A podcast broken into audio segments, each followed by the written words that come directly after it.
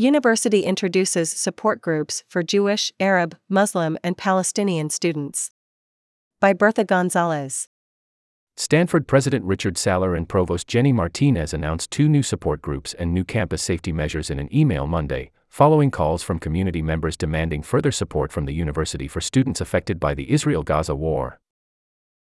The 2 support groups, the Anti-Semitism, Bias, and Communication Subcommittee and the Muslim, Arab, and Palestinian Communities Committee, were created following a reported rise of hate crimes targeting Jewish, Muslim, and Arab students on campus.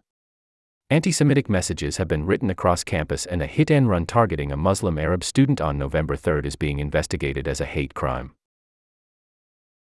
The last several weeks have been challenging as our community has witnessed and responded to the Israel-Hamas war, Saller and Martinez wrote in Monday's email. For many it has been a time of anguish, fear, worry, and anger.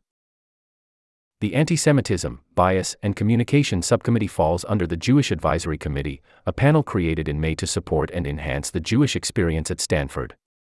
Saller and Martinez's email highlighted the committee's past progress, including the recent accommodation of Yom Kippur in Stanford's academic calendar and efforts to expand accessibility to kosher dinners.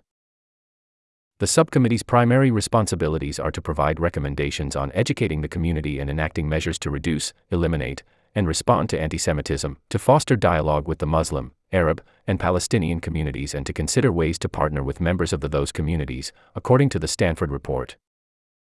The Anti-Semitism, Bias, and Communication Subcommittee's leadership is composed of co-chairs Ari Kelman, a professor in the Graduate School of Education, and Rabbi Lori Hahn Tapper, the Associate Dean for the Office for Religious and Spiritual Life. The Committee on Muslim, Arab, and Palestinian Communities intends to provide recommendations that educate the community on the sources and effects of Islamophobia, anti-Arab, and anti-Palestinian bias. The committee will foster dialogue with all involved communities, including Jewish communities, according to the Stanford report. The Committee on Muslim, Arab, and Palestinian Communities leadership is composed of co-chairs Alexander Key, Associate Professor of Comparative Literature, and Abia Ahmed, Associate Dean of Students and the Director of the Markaz Resource Center.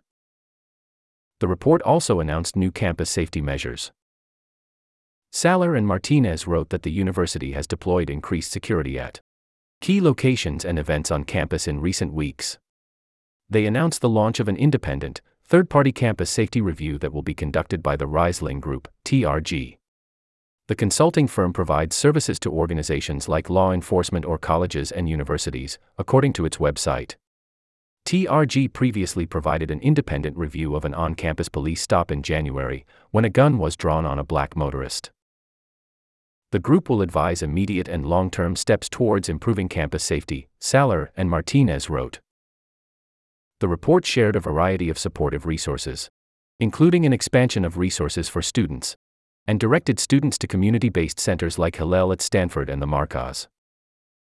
Saller and Martinez reaffirmed the university's stances against anti-Semitism and Islamophobia, and also re-emphasized Stanford's policies on protected and unprotected speech. They emphasized the importance of the campus community coming together to reject anti-Semitism, Islamophobia, and anti-Muslim bias, anti-Palestinian bias, anti-Israeli bias, and all forms of hatred to foster an environment of civil, reasoned, deeply informed discussion that advances our mission of learning. In these difficult times, we hope you'll join us in supporting one another as members of one Stanford community, Saller and Martinez wrote.